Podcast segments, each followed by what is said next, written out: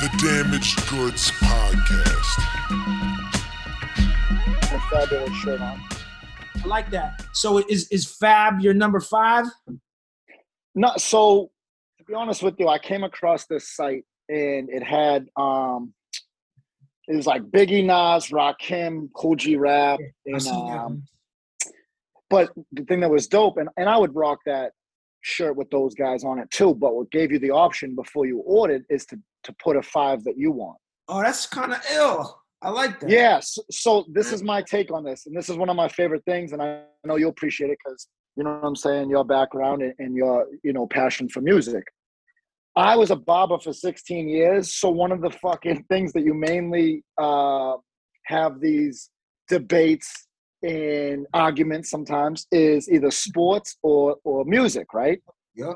And one of my favorite things, and there's no right or wrong answer. This is the thing I, I want to say ahead of time. There's no right or wrong answer, right? But when you ask someone, like, yo, who's your top five? Who's your top three MCs? The fucking the the the the rabbit hole that you can go down arguing with someone about music is so fucking entertaining. Yeah. Okay, because my favorite of all time is Biggie. Yeah. That that's just that, that that that's just me. It's like are there there's an endless amount of other guys, right? Is this my top five in a row? No, the only thing that's legit on this is that Biggie's my number one. Nice. Nice. Well, Do you know what I'm saying? And I wanted this because, you know, I, they just all mean something to me personally. That's what's dope about music. There's just certain artists that, or groups, you know, because Wu Tang's my all-time favorite up there with Biggie.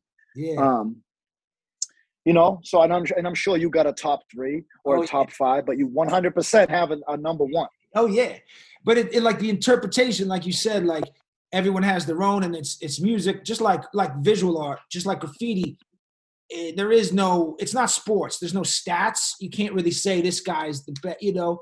So it's it's up Yeah. for interpretation, you know. Uh, and I have Well, that's but it's not to cut you out that that but that's funny you just said that because there are some dudes that would chime in and they do treat like album sales and this that and the other as stats and it's like yo homie we're not talking about fucking lebron kareem abdul-jabbar and jordan. Yeah. do you know what i'm saying? Because there's plenty of mcs that never sold millions of records that without a doubt if you're a hip-hop head fucking shit on some dudes that have sold millions. Yeah, that's just that's like not up for debate if someone's into hip-hop you know what i mean? It's like That's really factor in because you got MC Hammer who's gonna outsell Rakim, but you would never you would never claim that that that trumps Rakim in in the in the history books. You know what I'm saying? So Yeah, well, you got like one hit wonders and, and, and, and fucking people that literally had one song that's still doing numbers. You know Yeah. what I mean? It's like, and, and, and, you know, so when I ordered this, I was like, hmm, what do I want to do for five? You know, I don't even have Nas on here. Nas is one of my all time favorites, but so are all these guys. I'm actually like two days from now, or when this when this podcast airs, like a day from now, I'm gonna be in Vegas. My man's DJing a gig with Meth, and so I'll be chilling with Meth and my homie. And he's a great live performer. He's one of my favorite live MCs, uh, So especially it's funny. Wu-Tang. Meth is great live. So fun, funny story. I wake up. I, I love Wu Tang. I even got a Wu Tang fucking tattoo on my leg, and it's got the Jason face um, inside of it. Obviously, playing off of my name being uh, Jason. So Which is not to Couple- cut you off this time, but a great place to to segue to introduce you is uh my man's name is Jason, or J Back, or Back, or Baxy. Um, he was on this fucking podcast a couple months ago. It was such a fucking great episode, and everybody loved it. And him and I talked about doing a round two because there was just too much juicy shit. Uh, so he's back on. This dude is a graffiti legend, an incredible visual artist. He works in recovery with men's groups, and he's just an all-around ill motherfucker. And a dude I've known for a long time, and a Boston native. If you can't tell, if your ears don't work. But my man Jay Back is back, and uh, yeah. So go, go on, go on. My fault. thank you, thank you for having me, man. Um, Pleasure. And you got great manners. what was the uh, great manners for you know from a street kid from Boston, graffiti writer, impeccable manners. You're probably the only person who said that to me out of all guests I've ever had. what? Thank you. Well, just like, oh, thank you for having me. It's so nice, dude. Like my mother would love you if I brought you over the house. You could catch tags in the garage. She's cool. All my graffiti Yeah. writers came over all the time, crashed the crib, but they she's like loves the nice manners. Yeah, yeah, dude. I mean, it, it took a while to uh, you know, be the guy that has the nice manners. Not not to say I was like some fucking Viking when I was younger, but um respect goes a long way. And it's it's uh it, you don't give it. You know what I'm saying? Like I, oh, I should say it's like an earn, it's earned. You know what I mean? I feel like you know you earn respect, but you give it away, and then that's how you see if there's gonna be people that you fuck with because they usually fuck. They don't take advantage of. it, Yeah, you hope. You know? Well, yeah, a lot of people do, but it's um. What we oh the Wu Tang thing. So Good. a couple weeks ago, I had a missed call, missed uh, FaceTime from one of my boys, and the next day he texts me and he's like, "Yo, he." So, so I'm sorry, it was a missed call, missed FaceTime, and a text that said, "You'll never guess who's on my flight sitting next to me." Picture of him and Method Man. Oh, nice. Probably one of the most gut wrenching missed calls I've ever had. Oh yeah, you could have got a little. Oh man. So I just fucking did these. Um, I did a, a Method Man uh, portrait for this dude, and then I did uh, a Old Dirty Bastard one. And my boy was sitting next to Method Man on his flight and was telling me like, "Yo, I got a friend. He's grew up doing graffiti, and he just did some Wu Tang shit. That's like his all time favorite." And I was like, "What the fuck?" But I guess they exchanged info. He he's been in contact with um, uh, his manager. Um, so we'll, we'll see if something comes about from that. It's whatever. I just thought that was a cool little since we're talking about I you know imagine the, the, the rapper list. Sitting first class, not because it's Method Man, but Method Man is a is a tall motherfucker. He's bigger than me, and I'm like six two and a half. And Method's got to be like six four. Most of Wu Tang is physically some big motherfuckers. So like to sit on a plane Yeah. with that leg room is excruciatingly painful. So not of his stature as a a, celebrity or musician, but his pure body size, he had to be sitting in first class. Well, well, and Method Man's jacked as fuck right now. yeah, yeah, yeah, This is probably the best best shape he's been in. He's got to be what fifty, yeah, like close to it, yeah. close to it. Um, but that was a cool. Uh, plus the fact that I watched the Wu Saga on on Hulu. I fucking love that show. Do it? Hell yeah. I haven't I love it. I haven't peeked it. I like Oh, the documentary they did uh, on I think it was like Showtime. It was like four four parts. Documentary was ill.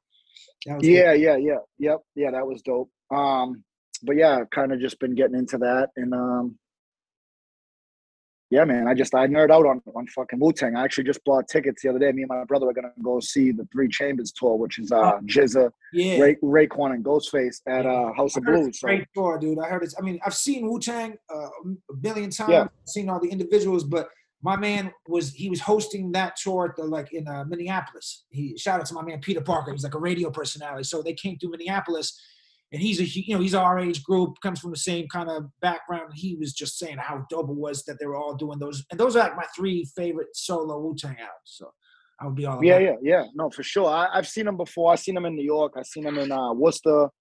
Um, but I'm looking forward to because my brother's never seen them, so it's gonna it means something to me for us to go see that together. You know. Yeah, yeah.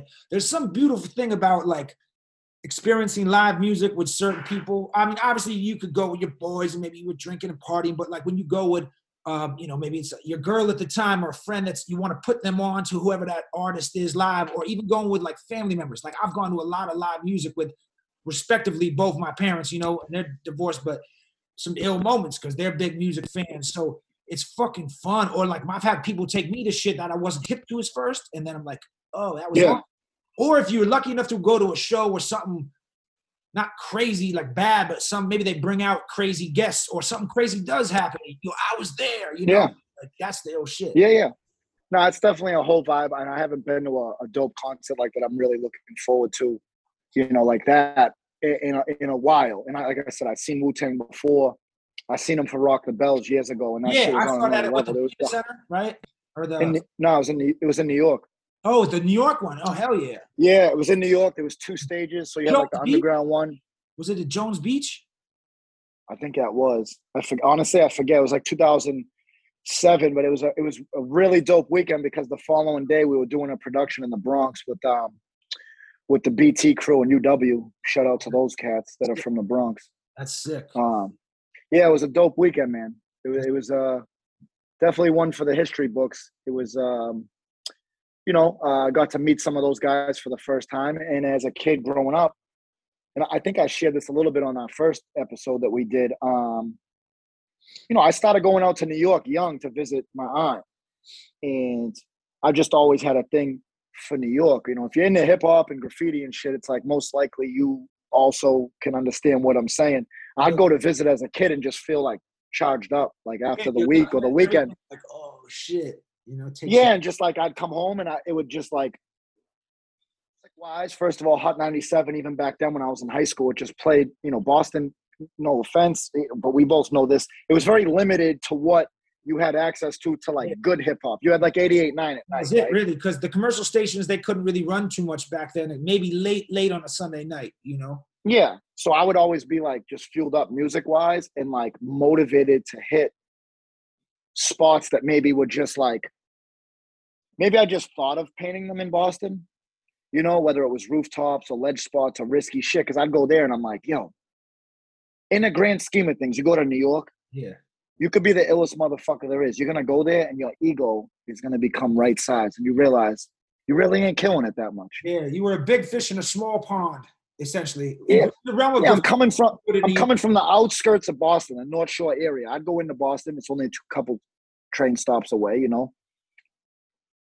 But I'd come back from New York, and that shit would just have me wanting to go fucking ham, bro. And I just, and it always was like that. Just growing up, I'd go and visit my aunt, and and and um, I'd I'd be getting either mixtapes or be put on to just music that was because New York was ahead of us. You know what I'm saying? Even fashion. I remember my favorite thing in high school was was going to Auntie Debbie's and going to the city or going somewhere to get a fresh pair of fucking shell toes or something that they didn't have in Boston. had that Yeah, yeah yeah yeah, yeah, some shit like that. Um, I mean, that's that was so I always it, that was always like the the it like fanned my desire as a writer and just a hip hop head back in the day was going to New York and just uh, those little um, excursions, you know. Because then as I got older, I got to paint more.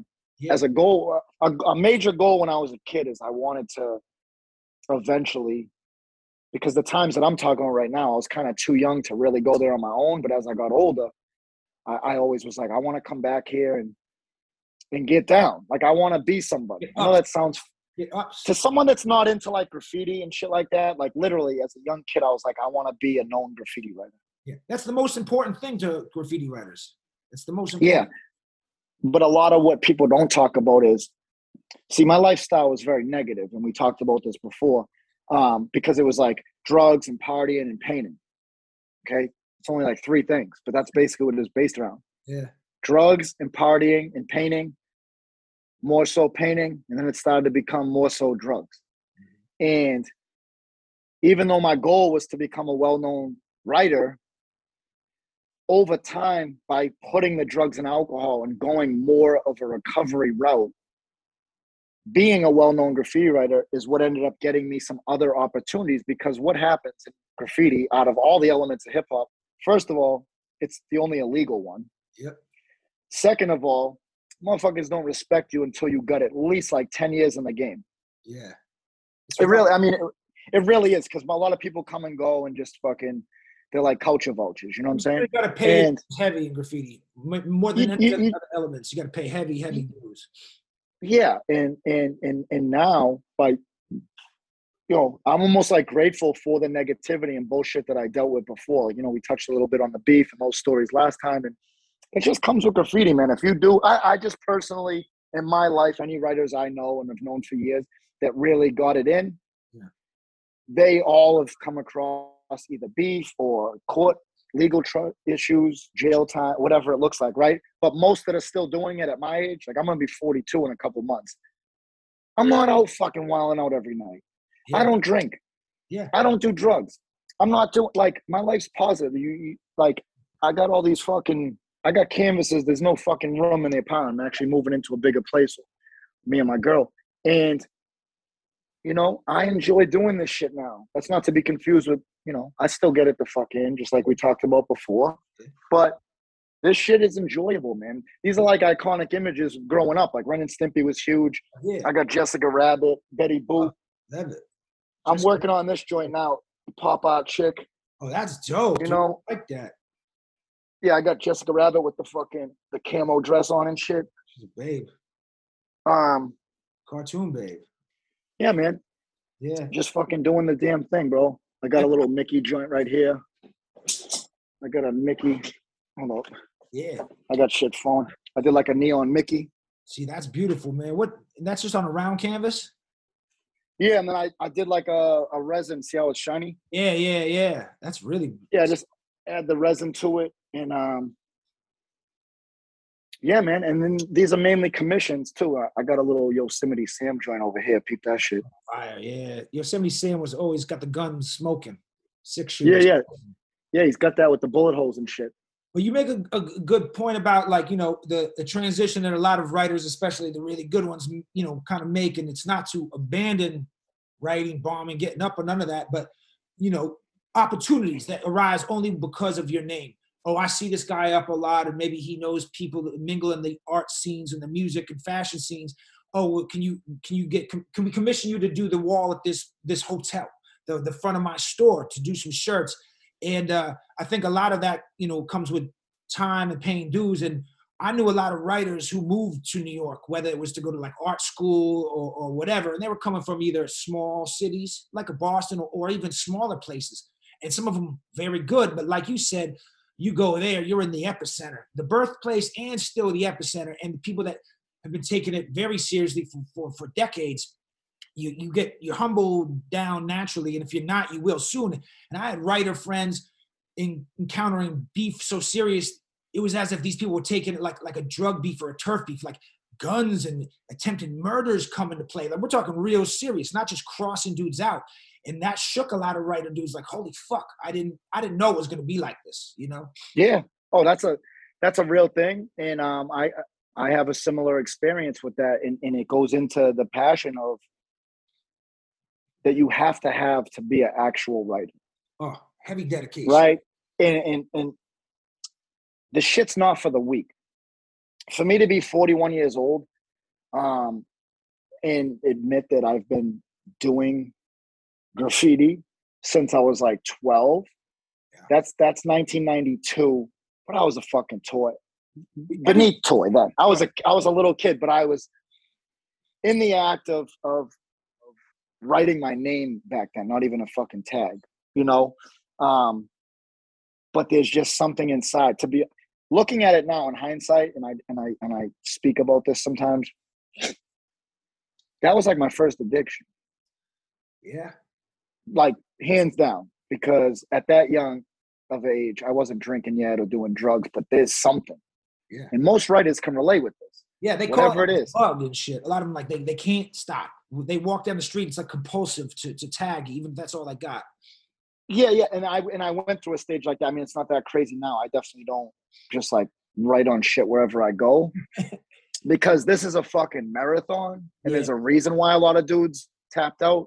Yeah. A couple years in, dudes went hard as a motherfucker, and they catch cases, and Oh. and that comes with it. Yeah. You're gonna. I've been through the court system. I've done so many community service hours. I've been um, court ordered to halfway houses, probation, pissing in cups, sober houses. You know all that shit. At one point, when I first embarked on recovery, one of my first stints years ago, I must have been like 24, 25, right? This is kind of funny thinking of this. I went like a few months, like I got clean, and I was like, I'm not, I'm a fucking quick graph. I'm not even catching a tag. And for a few months, I was basically like locked in this facility waiting to get into a halfway house. I shouldn't say locked in. If I really wanted to leave, I could, but I would have been home. So Oh, okay. I view it as like locked in. Plus, I had these court cases and shit. So if I just dipped out, you know what I'm saying? Um, I'm gonna have to do that time. But I was like, I'm not. I wouldn't even pick up a fucking. I wouldn't catch any relapse. fucking back tags. Yeah, I would. No hand styles, like not even in a notebook. It's funny, like I don't even think I fucking have shared this pot in, in depth yet. Literally, I wouldn't even catch a tag in a notebook, and all I did was I focused on cutting people's hair. But the difference this time is I didn't give a shit if you had money to pay me. I wasn't like, yo, I want cigarettes or soups or whatever. Right? I just was cutting people's hair, and people would come in to speak to us, and I'd listen. Because before I would just fucking character assassin. Some dude would come in, right, carry himself, look like he got his shit together. But I was so insecure and hurting back then, bro. I would just character assassinate the fuck out of anyone that looked like that. I'll tell you now, at almost 42, that was my insecurity. It had nothing to do with them, Yeah. right? And I remember it because something in me was just like, yo, don't don't do the graffiti, don't do this, don't do that, right? Plus, most writers that have, have sobered up or got off drugs can relate with this, just like rappers or songwriters or any. When you are used to doing drugs and living that lifestyle, and you have a passion or you're an artist and creative type, when you remove the drugs, at least my narrative, my fucking head said that I'm not creative unless I'm on the drugs. Oh yeah, that's a Do common. you know what I mean? a lot of artists that's a common fear of if they they get sober or clean they're gonna lose it whether it's comedians writers musicians eh, or anybody yeah Well, because you're like, I mean, for me, when I first went down a recovery road, I had to get to know myself because that dude that I was before was like a facade. You know what I mean? Yeah, Like yeah. within reason. Don't get me wrong, it's not was I understand completely fake, but you you like have survival instinct. I'd be hanging around people I really don't like because you got drugs. yeah I'd be hanging around people that I really don't like because you got the car. yeah Or I'd be hanging around people I really don't like because they're down to get down the way I get down. yeah yeah that's real. Okay, because we start to outcast who the fuck we fuck around. I'm only gonna hang out with you when I'm in active addiction. yeah I'm only fucking with you if you get down the way I do. Meaning Yeah. like the crime escalated, the kind of drugs we do escalated. You know, um, the risk of just maneuvering throughout the day, yeah that shit escalated. You know, so it's it's you, you are who you hang with. You know what I'm saying? And I hung around other scumbags. we i mean i have to, i definitely have to make those choices myself uh to you know separate that shit because we, we like to imagine we're not influenced by our friends and shit but i think there's like a communal influence when you hang out with a group of people like all into a same kind of thing where you're not checking each other about is this good is this bad we're just doing it we're just doing it we're just doing it you know it happens No, that and that's true. And it's funny that you say it like that, like, you know, because now like my I have certain people I could probably count on like one hand. See, I don't know if you're anything like me, but growing up, I feel like I needed to know everyone. I wanted to to to fucking be involved in everything. And really I just wanted to be accepted. yeah Graffiti. part was big Graffiti for me, there was like a culture and there was a there was something about the act of painting that made me it got me out of me. Hmm.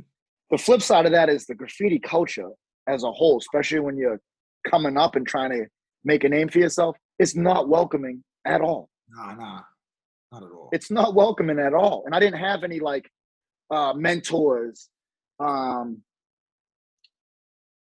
so I didn't, I, I just kind of like seen stuff and knew what I wanted my shit to eventually look like, you know? Um, and then over time, which is funny to bring it back to the New York thing, over time from just grinding and staying on my path, a lot of what I was influenced by and motivated by, I started to be able to come to these situations where I was meeting some people that really inspired me and that I looked up to just by taking their flicks. Like I still got photo albums of, right? And those those people became um, my peers. Some were just, you know, you dap them up, meet them. Hey, man, it's cool. You've motivated me since I was a kid. Maybe you get to rock with them. But some others became really, really uh, like friends tight friendships that I'm still in contact with, where it's not always about hitting each other up about painting. oh you know what I mean? Like, conversations life shit yeah, like you, yeah, because that's that's what's really important. Like the people I call my friends today, I check in with them to see how they're fucking doing. It's nothing about what you can do for me. yeah I just genuinely want to know how people are doing because I know what it's like for people to not give a fuck how you're doing, you know. And I don't. I personally, I came from a very negative upbringing and the shit that I was exposed to, and I think that's why graffiti was like my first true love, and it's still there for me today. It keeps me young. You know, I know I touched on a couple of those things the last episode, but it's kind of hard to not talk about graffiti without sounding repetitious because graffiti as a whole is very repetitious. It's about getting up. But to me, it's about the whole package. You gotta, you know, I like characters, I like hand styles. You know, I'm working on the clothing line. I got the street smart stickers right here. i like that You Uh, know, yeah, I got I got a whole fucking thing over here of uh, you know, shirts. And now the winter's coming, so I'll get into some hoodies and Yeah. you know, it, it's uh, it's just. It's nice to sit back and reflect and realize, like, I might have gone down a negative route and, and wild out and did all this shit, but it's uh, it's been a, it, quite the journey, bro. yeah and it's turned into more of a positive.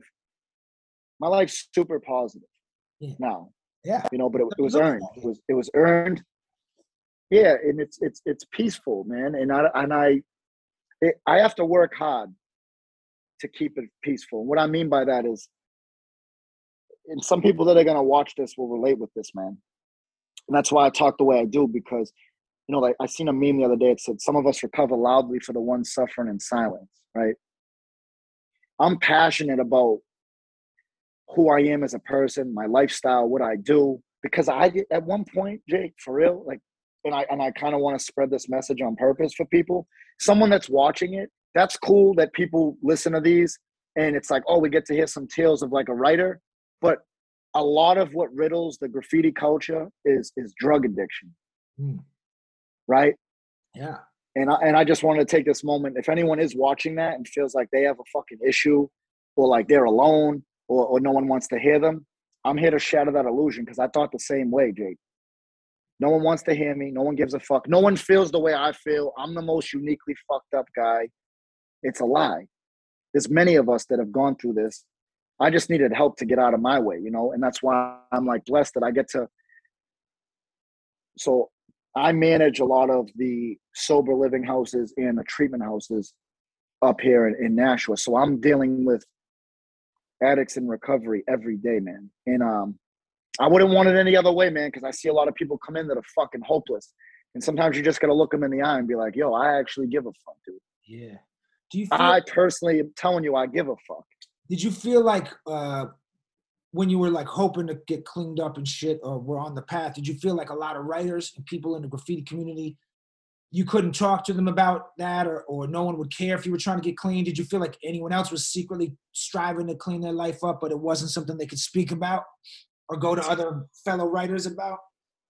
So here's the thing. My my first my first stints at like trying to clean up, right, were like 2003 going into 2004, like that time period, right? Now, my boy Delic had OD'd in 2002. Um, Danny Dose from Boston, yeah, he had passed away. Um, and then when I got clean and had and started to really like clean up and, and clean my life up, Tease passed away in 2005. And not other than Danny Dose, because I didn't know I only had met him a couple times. He wasn't like my boy, but I knew that he passed away from drugs. Um, these other guys, Tease and Delic and shit, our addictions kind of spiraled out of control altogether. So when I cleaned up, it was more of yo, this whole fucking culture, at least the scene that I was fucking with, was the party scene. Mm. Yeah. I'm sorry, but the fucking party was over. Like, I ended up living a life where I couldn't just go to the party and get drunk. Yeah, you had to take. You know what I'm saying? Like level ten shit all the time, right? Yeah, like it. It goes from party into I don't care that it's Tuesday. We're getting it in. Then it goes to there's not enough beers or alcohol here to then everything escalated, man. Yeah. Like everything to the point where it's like, yo, just keep the car running. I'll go get us money. Oh shit.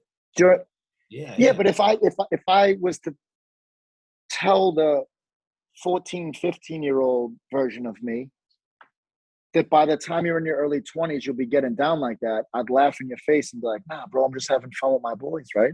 It goes quick. It moves quick. That escalation. And none of those people are my boys today, bro. It's not coincidental, I'm sure, you know, like when you look back. I mean, I do have some friends from way back then, but I don't even hang out with them all the time. I mean, as we get older, bro, we become adults, have families, have careers and stuff like all I did was hang out and act reckless for so many years, and that gets you nothing. Yeah. Do you know what I mean? Where I'm like trying to be my my life is to the point, bro, where like one of my favorite expressions is is no days off. Because my drug addiction, there was definitely no days off. But my like pot, you know what I mean? Like no, it's a good it, way to flip it back. It, it, there was no days off when it spiraled out of control completely. Yeah, and I mean, you work hard. I can tell you always are a man that's very busy. Looks like you've got a lot of like projects, things you're doing, everything you're very passionate about, but you look like you keep your calendar full in a good way. You know what I'm saying? You got yeah, yeah going on. Well, I just got a full life and I'm about balance. And balance to me, I used to always try to use that word and be like, yeah, I need to find balance. And really what it is is I, I do what I enjoy to do. I do what I need to do. Yeah. Do you know what I mean? And that and that's what balances out. Like, don't just do what you want to do. Yeah. We gotta do what we need to do. Handle your shit. You know, uh, and a big part of that is is is my mental health. I can't just sit home all goddamn day and do these type of canvases. That shit will get boring too.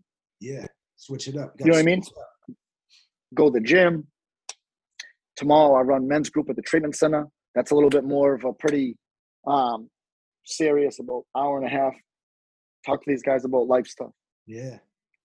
stuff that I learned along my way, and to be able to be in a position where you can just share your experience with these guys. Um, you know, then I started doing a boot camp class on Tuesdays. So from four thirty to five thirty, me and a bunch of uh, men and women that I work with, it's dope. It's really like dope team building shit because you got some people that have like never really taken working out serious in their life, mixed with some people that that do work out, and we work out nonstop for like forty five minutes. And um, it's pretty fucking euphoric, bro. Because I'll be the first one to tell you, I might work out every day and go to the gym and lift, but boot camp classes where you're like Whoop your ass. going, going, going, Yeah. yeah, Well, that's like it's like going to New York City as a writer when you're young. It's like some good way to humble you, even though you're in good shape and you work out all the time. You do this boot camp class and it, and it puts a workout on you, humbles you down. It's hard as some people never stay humble throughout life as they grow, but you always need something to remind you, put you in check every once in a while, you know?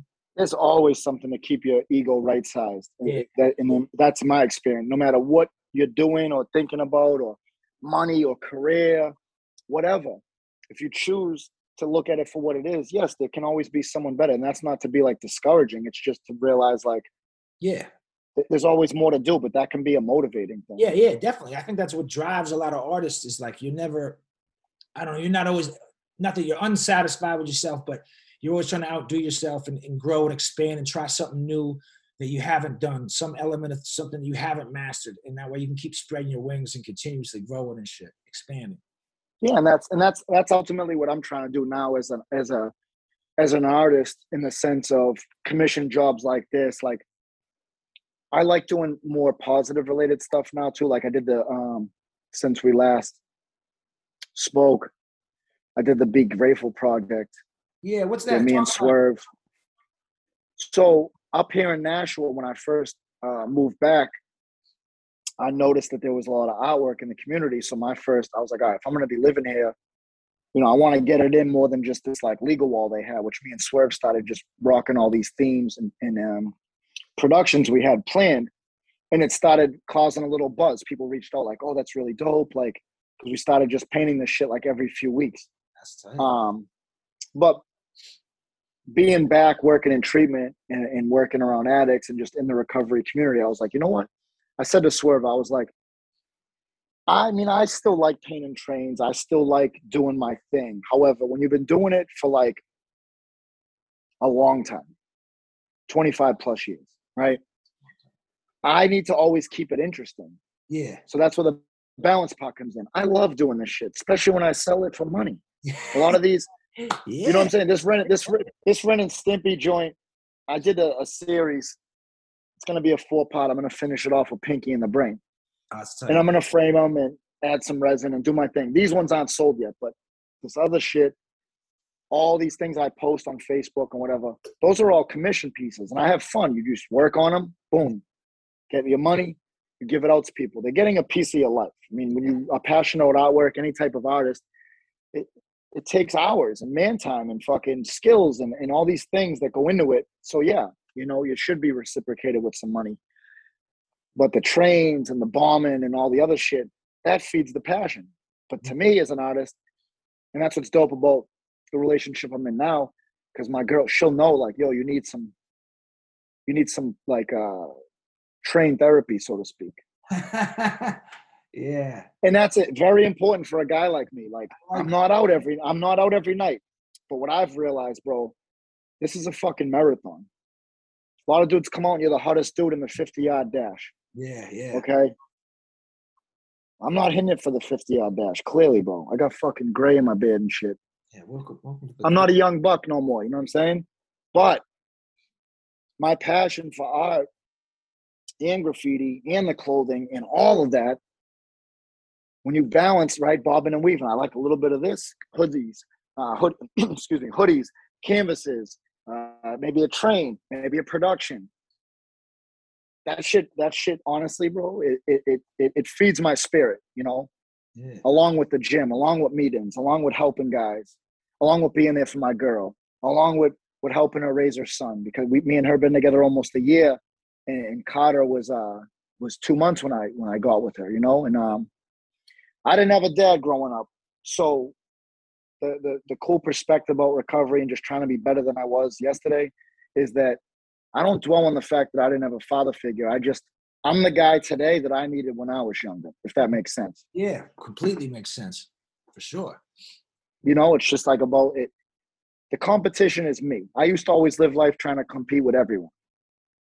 You know what I mean? And, and as men, I think we do have, you know, with, but it goes back to trying to keep the ego right size. If you try to go through competing with everyone your whole fucking life, you get burnt out. When you realize this guy, okay, because I used to hate me, bro. You know, and I know it keeps going back to a recovery thing, but with the way that my brain ticks these days, it's almost impossible for me to go longer than a few minutes without bringing it to that type of discussion, only because um, as humans, not even just writers and not even just addicts, just as humans, we all suffer in all different ways. It's just that some of us get in our own way and won't admit that. Yeah. I fucking admit it. I'm free about who the fuck I am, you know, and, and I Liberating. I hope well, I, I just hope that the times that we've spoken, I know we got a good um response from before, and that makes me feel good, you know, because Yeah, people reached out to me and um some people I know that hit me up know you from the past too, and it's uh Good. it's I don't know, it feels good, man. It feels good to just uh be honest and have people maybe relate with it. Maybe relate with the graffiti. That's cool. Maybe relate with just trying to be better, be a better guy or, or female, whoever's watching, than you were yesterday, right? Um, because I'm fucking blessed, bro. I, I actually got mad emotional earlier, to be honest with you. So tomorrow's November second. November second, two thousand sixteen. Dear friend of mine passed away from a drug overdose. Mm. About a week later, I came back into recovery, and I haven't looked back since. So you So weren't coming up. at the time when he No. passed away. No, I'd fall. I think we touched on this the last episode. I had I had eight and a half years clean. Mm. Yeah. And so that was the time when you'd fallen off, and then his passing kind of struck you hard enough to go fuck. Yeah, there was like this this there was this like two and a half year window, almost three years of in and out, in and out, in and out, and that was one of the toughest times of my life. I had to go to this man's wake, Mm. see some dear friends of mine that want nothing but the best for me, mourn my friend, and admit I was coming back. What I mean by coming back is like coming back to the real me. The real me, I know what it is. The real me is not on drugs and alcohol. It's not chasing negativity. You know, I had a switch and, and, and I had a I had a long road to hit, and, and I'm coming up on five years next week, man, which is fucking crazy. Yeah, Thank you. it's great. I just I just spoke earlier. It's been a fucking pretty emotional night i- in a good way. Um, it's about 200 people packed in this room earlier, Shit, that's a lot. and yeah, a lot of people that are in the community up here in the sober living and the treatment houses and, and addicts just like me. Um, yeah, and I spoke for like a half hour, man, and that shit was like moving as fuck. That's beautiful, man. Hell yeah. Yeah, yeah, it was just like I don't know, man. Uh, and I posted something before me and you linked up on the Zoom. uh, It was something along the lines of uh, life. I wrote like life moves in a fuck quoting it. I'm just gonna say it what it is. Life moves at an alarming rate, Yeah. right? And I've noticed that it it it it was fucking very stagnant when my life was negative and, and, and chaotic with drugs, like almost like the day just dragged out, right? Hmm. And now that I enjoy my life in a healthy relationship, in good shape, try to eat good most of the time. That part's tough, right? In the gym, doing artwork, doing, yo, Jake, maybe you can relate.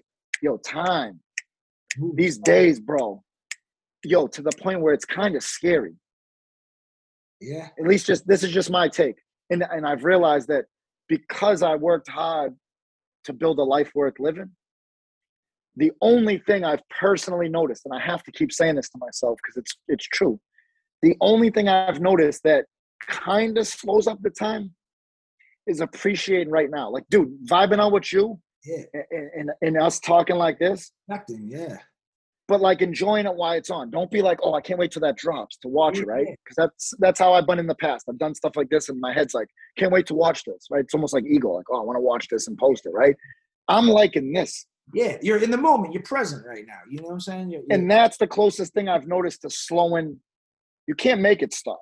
Okay, we don't have no fucking pause button. But the closest thing I've noticed to it is just appreciating this right now. You know, so I once again thank you for having me on because of part two. Because I know you always have, you know, you got a plethora of people you can pick from and do that. And and the last time we spoke, I feel like we were just getting cracking too, and I was like, oh fuck, it's over. it was a great convo too, man. I, we could have probably ran a marathon conversation. You know, that was great. It's fun for me too, just to like hear people, whether I know them or don't personally, just kind of hear these stories. And uh, you know, it's more, it's a little more special when I do know the person personally, like you.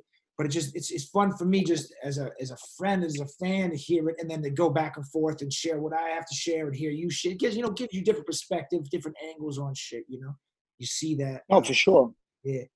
And uh, like I know when we were chopping it up before, you were mentioning something about some people would hit you up about um some graph related questions possibly. Oh yeah. Um. Well, you know, graffiti is kind of one of those things that's uh, I don't know how you how I can put this, but you know, it's it's spoken about generally behind closed doors, or or if it's on like you know a documentary or something, not not always the writers themselves very candid with it because a lot of the shit that goes down is illegal, and also you know depending on what you're you're at in, in your graffiti career, um, anonymity is important. You don't want to be really revealing yourself. You don't want to be, you know, you want to have ups. You want people to know your name, but you don't want them to know you. And, and, uh, you know, which is a, very, if you think about all other art, people want, I want to be known for music, for writing, for whatever, painters. But with graffiti, you want to have your, your name known, but you don't want to be known. And that's a strange paradox. And uh, the stories that go in, in with graffiti are so crazy. And people like to hear them, but you can't really hear them often, at least from the horse's mouth, because it's like we said, it's, there's legalities to it, or, or you know, you want to keep things a secret. So when somebody shares that shit, people are like, "Ooh, that's juicy, that's crazy." I know those things must go on, but I I don't know the details, or I'm doing the crazy shit too. So they like to hear somebody share that shit. Yeah. You know, I feel like we live in a we live in a world too. Times have changed, and as you're saying that, and I'm listening, I realize too. Like, if I was to go into some crazy story, right? Yeah. that story's already fucking happened. So Yeah. there's no. it- It's just it's fucking it's it's back there, yeah, and I kind of I know it's gonna sound arrogant, but I'm more like I don't give a fuck. I'll Yeah. tell you the story. yeah. I mean, I'm sure you told it. Do you know what I mean? Like, Head, or, you know what I'm saying? You've lived it, you know. So because, well, the thing is too, a lot of the shit that I'll share that's like on some wild shit is more in the past. yeah, of course. So I'm more like, yo, we're on a podcast. It's me and you shooting the shit. Because I personally, bro, even at my age, I still like when I see certain podcasts or maybe I run into certain people and we're just chopping it up. Like, it's just moments in time. Yeah, yeah, And if and if you're into graffiti and into that, sometimes hearing these stories are cool, long as they're true. yeah, You yeah. know what I oh, mean? Long as it's not some fucking. You never know, right? And that's the other fabricated bullshit. That's the other thing because it's you know unless it's like a legal wall or a legal production, you know this shit happens in the shadows. This happens at night, and there is always there's just like in, in music and, and I'm learning in the literary world, there's gossip and storytelling and men gossiping. When I was hanging around a lot of writers, it was a lot of this gossip and not just shit talking like fuck this guy, fuck that crew, but like it was like the game of telephone. I would hear a story from some dudes, then I'd be hanging out with a whole other crew of dudes, and you'd hear a, a different version of the story just probably because it got passed through so many people's ears that by the time you hear it again, it's been distorted or changed and shit. But uh, you know, like I, I, there's always wild stories. I, I mean, I was around for some of these things, not as a writer, just as as a dude hanging out. You know, uh, a civilian, if you will. I still got you, Baxi? Oh, there he is. There's my man. There we go. There you go. Yeah, but like, I mean, I, I, had a friend of mine. Um, you know, he he's not writing now. He still does art, but he's not like bombing and shit anymore. And he's kind of on some like he just likes to talk about it with me or anybody. He's like, man, fuck it. I'm telling these stories. You know, I, I don't care. I've got nothing to hide no more. I've been to jail. I've done all that. He just likes to share it. Maybe it's just therapeutic to get it off his chest, out of his head. But uh, you know, he likes to share that shit, and that's interesting because he probably to keep it quiet so long. You know, you got to keep secrets. You know, there's my man. You good? We're good. We're rocking. Um, but you know, like one thing I, I think people don't understand is that you can go to jail for graffiti.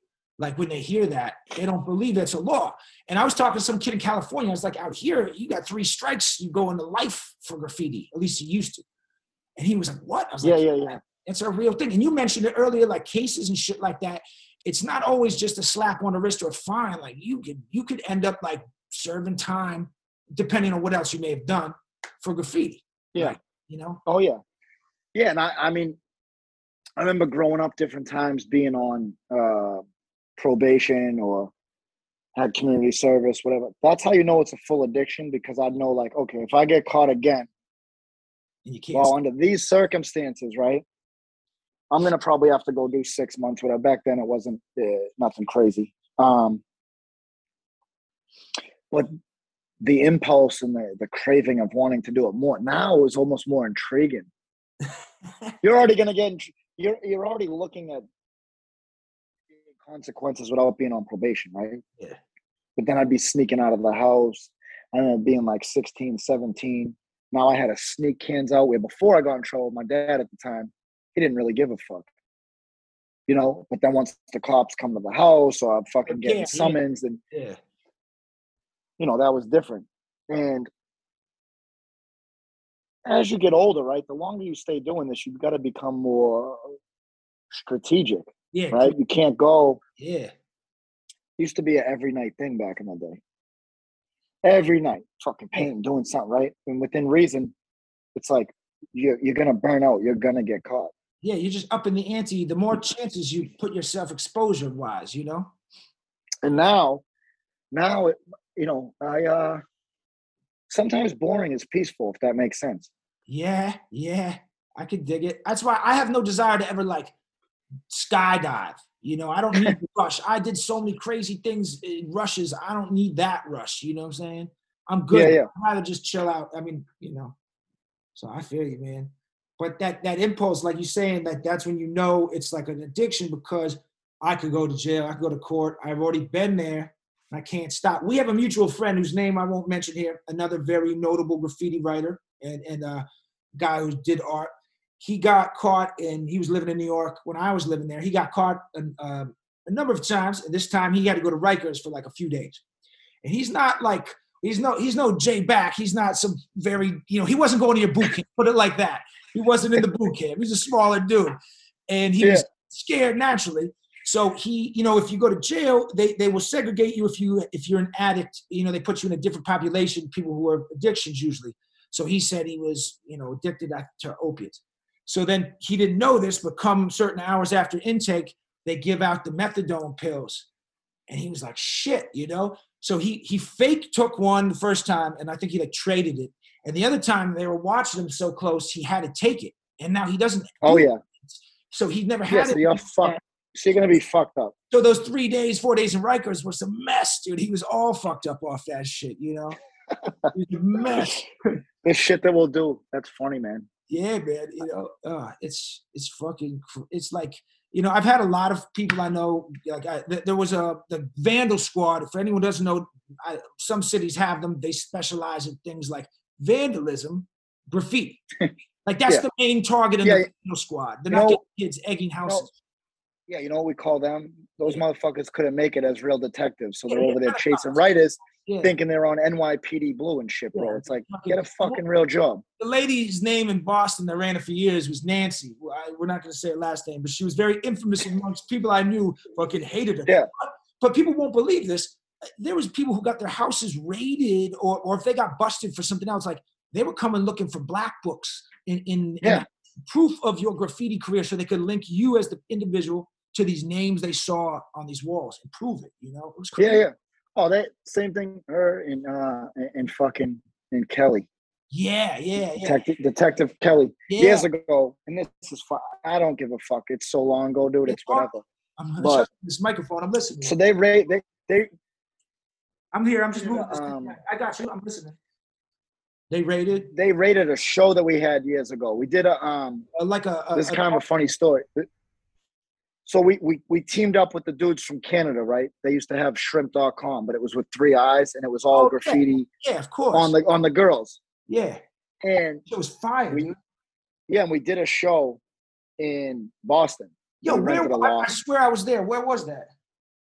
It was in Southie at the lofts. Yeah, dude, I was there for that shit. Yeah. So what's funny, if you remember this, right? We had flyers and shit. Um, but leading up to the show, it was almost like rave style in the sense where we didn't drop the uh the address of where the show was until very close to the show. How you protect shit though from safe, you know, safe. Yeah, so but what's funny, right? So it was either the Globe or the Herald, one of them, right? Underground graffiti convention going down in Boston. First of all, they worded it like fucking straight geeks. Underground graffiti convention, dude. It's, first of all, it's just a fucking show where people are using paint markers and acrylics and writing on a bunch of half-naked strippers and shit, dude. It's not an underground graffiti convention.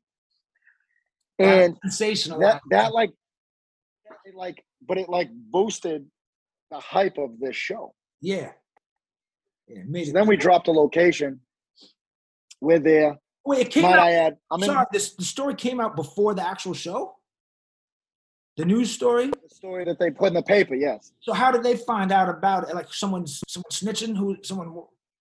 Well, and I was just about to joke with that when I Oh, said, "Yeah, get a real job." They, they're just fucking detectives. They they couldn't cut it because most of these motherfuckers got all their info from fucking arresting toys and kids that were scared of a cop just going, "Hey, tell us who blah blah blah is." Ah, Right?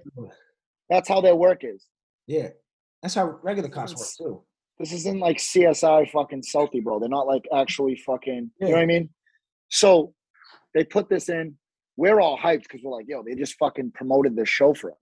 And show now. Right. And I mean, it was a legit show. And I was even, I was in recovery back then. I was in my mid 20s. I think I had like two years sober at the time. Um, but it was a legit show. So we had to get a liquor license and all. It was a legit show, the bear and all this stuff. So they come rolling up into the show towards the end. Detective Kelly. And I mean, this is back in 2007. We're going into 2022. Yeah, I don't care. I turn a corner, dude's like, "What up, Jay?" Oh yeah, they all they knew all your names. Yeah, but I just kept it moving. I didn't even flinch. I'm not Jay to you, motherfucker. Yeah. I'm not. A, I'm not. A, I know that you know it's me. Yeah. There's nothing wrong. Yeah, yeah. So I'm not giving you a satisfaction, right? Fuck. And of course, mention this because he's no longer alive. Mize turns the corner. Rest in peace, Mize. Peace, Mize, man. Yeah. Mize turns the corner and he's like, fucking Kelly's over there saying Keith and blah, blah, blah. He engages with him. He does the exact opposite that I do. Oh yeah, which is foolish. But God rest his soul. But I'm like, dude. I literally looked at him. I was like, I, I go, are you fucking serious, bro? Like, I was like mad, you know, because I'm mad that they're there. I know that the party's about to be over. There's chicks everywhere, half naked with artwork on it. It's a huge party. Yeah. Great party. DJ. Oh, I came having a- with some VLK kids. I think real quick. Yeah. Oh, there was mad. Everyone was there. Yeah. Right? They break the party up.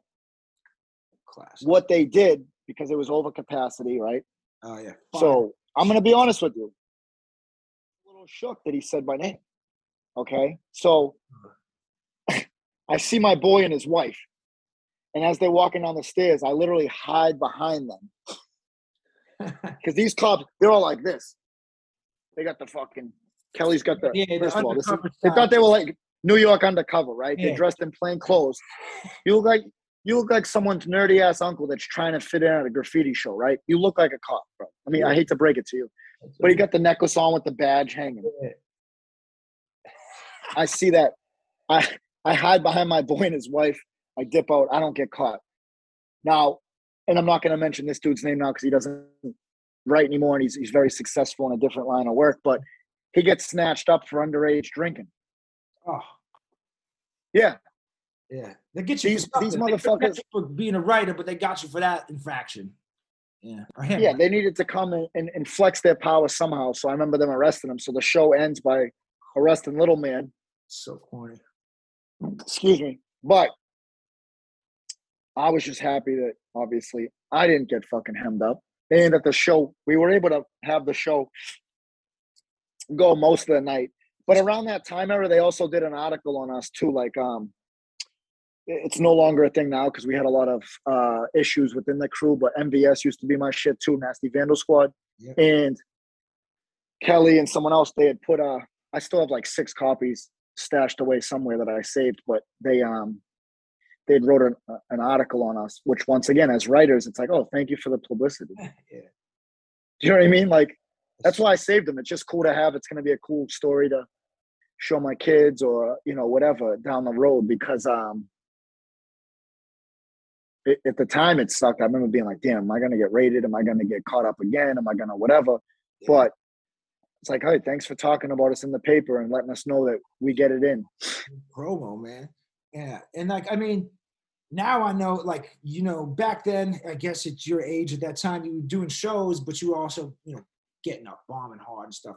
And I think as as a lot of writers do, like you're doing as you get a little older, it's not like you abandon being out there, like you said, but doing more more canvases, more commission work, more shows and shit. And um, like you know, I I, I got a lot of writer friends, and uh, I remember going to um, Retna's like first big show in New York because my friends who were in MSK dudes, and it was like a Yep. big big show. Was one of his first ones. This is like 2009 or eight or something, and it was just crazy to see like you know just the way it was not transitioning per se, but just how it was catching on, and it was a different vibe for you know getting used to. Now I'm in a show and uh, shit like that. Um, sorry, that was a big thump, like a gorilla fell or something, maybe a hippo. But uh, what's up with some some back shows, man? Some back gallery shows. So now that I'm up in uh up in uh up north more, um, I haven't done a show since probably 2000. I think it was like the summer of 2016. We did the uh, it was a crew show for DBM, and I I chose to. Um, well, I pitched the idea and they liked it. I was like, "Yo, we should do uh, Dreams Being Made," because I wanted it to be like a, a positive meaning for DBM. And we hung up some Tomb shit. Rest in peace, Tomb. Um, and and the whole crew had different different um, pieces. But but one of my big goals for this year coming up for 2022, whether it's it's the summer or maybe the end of the summer, is I want to have. I think me and Swerve are gonna do it. Yeah. Uh, my goal at first was to do one by myself, but but that's like my partner in crime, and we do a lot of business together, murals, uh, productions, trains, all of it. And me and him been painting together since 2006. But in these last handful of years, we uh, me and him out of any anyone else that I'm cool with as far as a writer, we just really see eye to eye. Where I'll pitch an idea to him, and anyone that knows me, I'm super passionate about painting, but I'm also passionate leading up to these productions.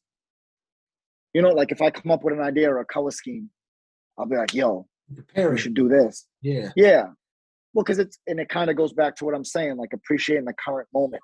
Yeah. So instead of always being like, "Oh, what's next? What's next?" with painting, the planning, the process, that's what makes these bangers. Is putting the energy into like the preparation and planning. It's not just don't just show up and wild out with cans. Plan the color scheme, plan the theme. we send sketches to each other with the layouts ahead of time.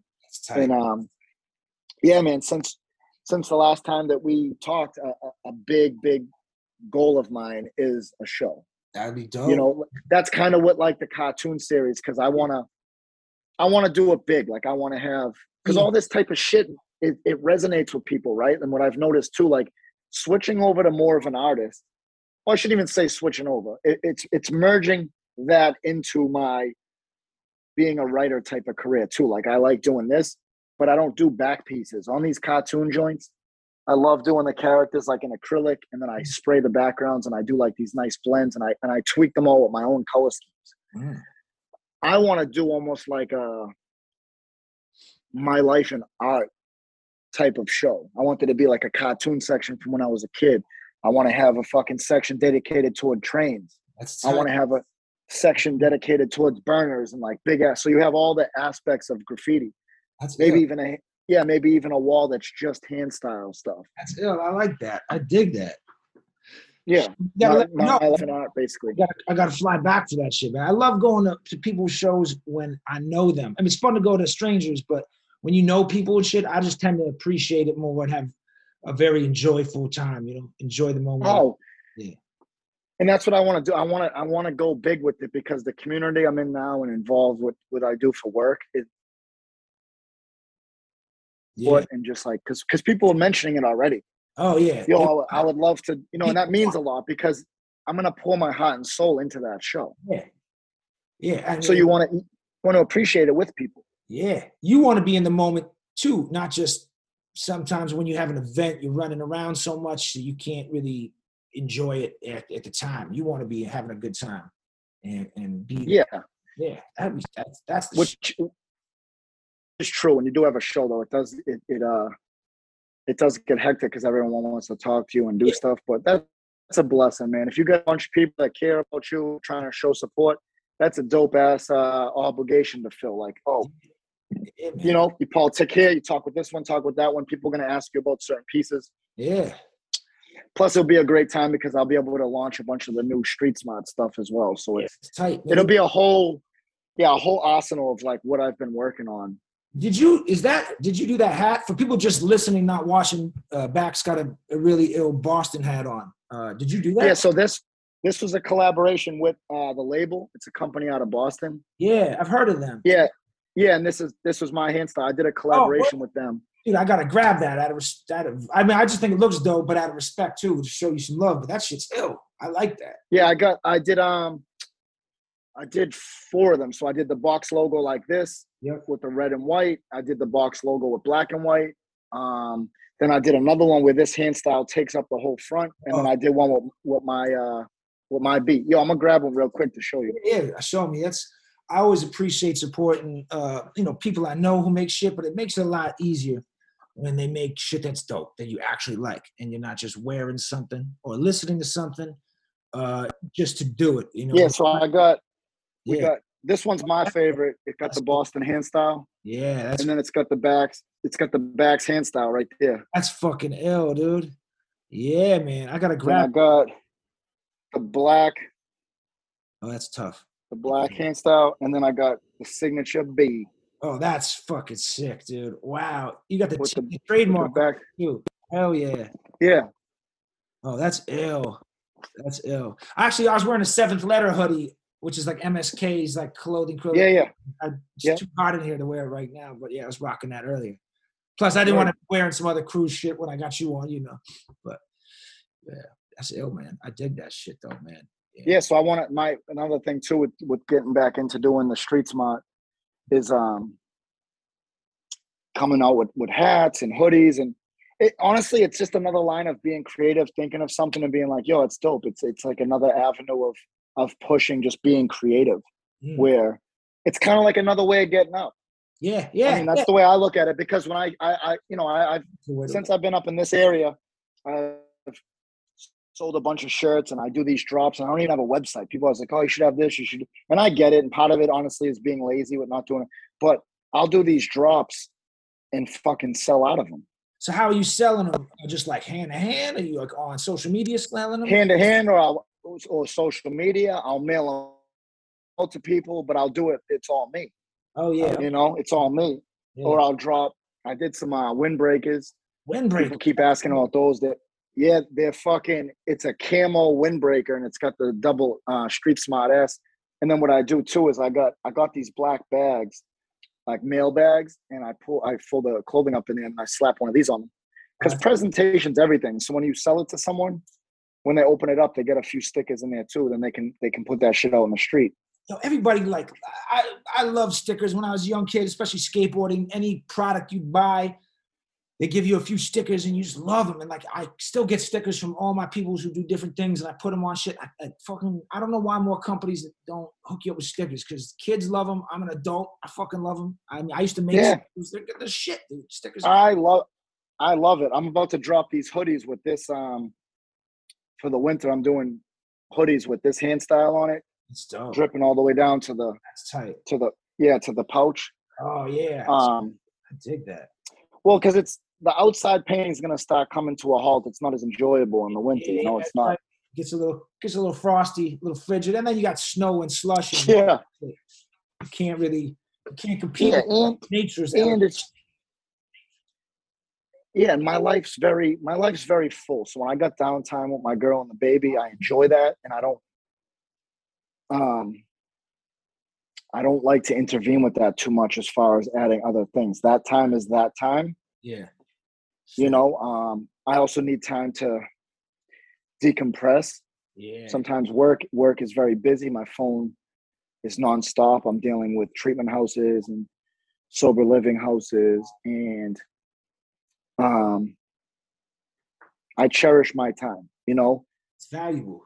It's valuable. Yeah, and then when I, and then when I do have some downtime where I can fit in something like, you know, I I like afraid of something. I like a train. I like uh you know, if I got a friend that comes to town from from New York, we'll still we still get it in.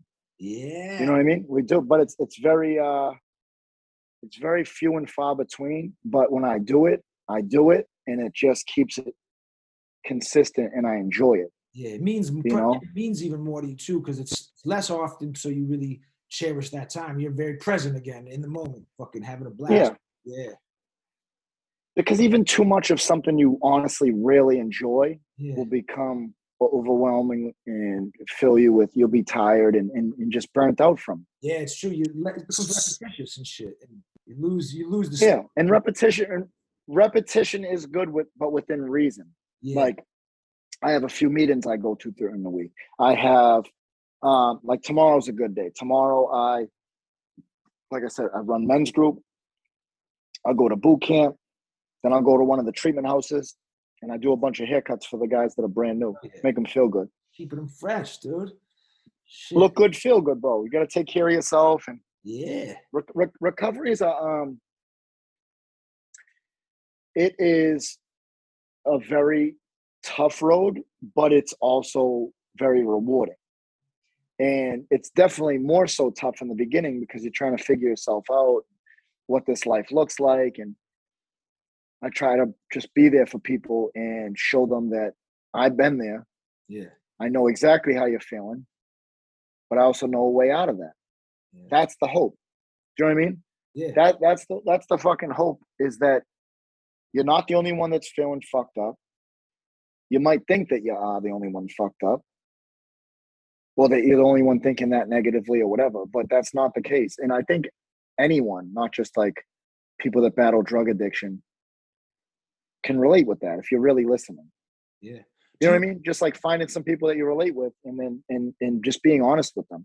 Do you ever get writers or anybody coming into these these uh, centers or this, this these groups like that are dealing with addiction? Um, not in person. I have.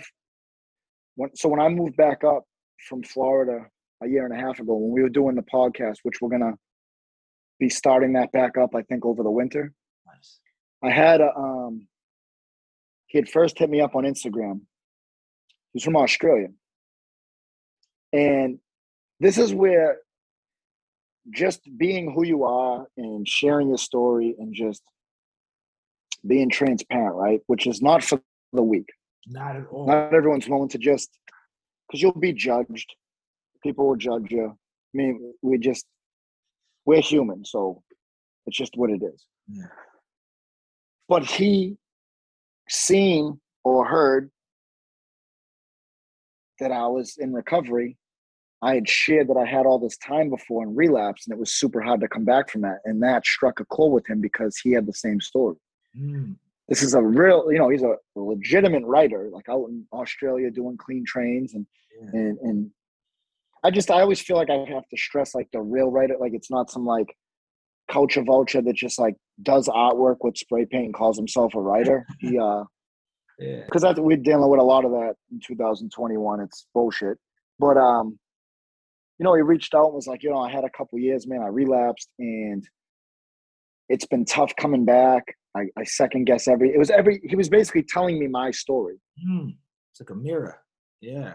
Yeah, and then he started watching the podcast and he chimed in. I think he's doing great now, and I think he has, you know, a year and a half now or so. Like he's been clean since. Hey man, this still you touching people on other continents, man. Like with your art and also the work you do. Um, you know, you got long reach, man. You got long reach in a good way back. That's good, man. That's good. Well, I just, I, I mean, I, I denied how I really felt for a long time and just chased ruining my life. Mm. Whether I viewed it that way or not back then, I definitely chased ruining my life. What I was chasing every day was ruining my life. Who the fuck would have thought that just by getting out of your own way, allowing some people to help you, changing your life, and then implementing some positive things because you gotta, I had to go from like this negative, repetitious life to implementing some positive things and doing that repetitiously. Like do it when you don't want to do it because me when I was out wowing out, I definitely did a lot of fucked up things when I didn't want to do them just because I had to keep going. Yeah. So now the positive life looks like that. Like in the morning, I'll go to the gym. I don't always wake up every morning and you know want to go to the gym, No, I feel you. I feel you. but I still go because I leave. I thank myself. Yeah. You always feel better after. Sometimes you got to push yourself in uncomfortable positions or uncomfortable places because life's going to do that to you anyway. So if you can do it on your own, it better prepares you for that. shit. Yeah, and it's I just been. You get what you put in, Jake. definitely. 100%. That goes with anything, man. You know what music? You got what you put into it. Yeah, it's true. With writing, I've got what I've put into it. Recovery, I get what I put into it. Relationships, you get what you put into it. The gym, It's true. I'm gonna be fucking 42 in February, and I'm in definitely one of the best time periods in my life, shape wise. Like, I mean, I was like fucking yoked the fuck up when I was like 32. Most of my adult life, I was, you know, when I was still uh, wilding out and partying and shit. Obviously, the gym wasn't it, but most of my, you know, um, mid to late 20s, early 30s, then the mid 30s was kind of like off and on. Now, again, I've always taken working out serious because not only is it nice to look good in the summer or when you're fucking, it's just as a man, I just, me, the way I'm wired, it's nice to like be in shape. Yeah, and it feels good that you can use your body for things like if you've got to do some shit physically, you're not out of shape. It's not going to leave you winded. The gears are oiled. It's like your car, keeping your car in good shape. You don't wake up with a fucking lower back pain and you can pick shit up. You know what I'm saying? You could climb over the edge of a building if you had to, you know? Yeah. I mean, you know, some- yeah. Sometimes comes into play. Maybe you're doing a whole car. Maybe you're Yeah, fucking climbing all over trains, you know? Uh, no, it's true, man. A dude like you. I was gonna ask you like who your HGH dealer is, but you're just a naturally healthy, exercising motherfucker. You look great, dude. You, yeah, I'm jealous, man. And that's not even a Oh my man, God. ladies and gentlemen. This guy's just naturally fucking got some good color in the sun. You looking healthy, B. Looking good. Yeah. Thank you, bro. I appreciate that shit. So you know what I might have to do? Like if I come out for your art show and shit, maybe like you just be my personal trainer for a week. We'll just go get ripped. We'll just get crazy, dude. Train Yo, eggs, only eggs straight, dude. Push-ups all morning, all night. yo. Yeah. Hey, you can only listen to the Rocky theme song the whole time in the gym, bro. Oh my god, just repeat, dude. I would fucking I wanna I That's wanna it. eggs off my own six pack, dude.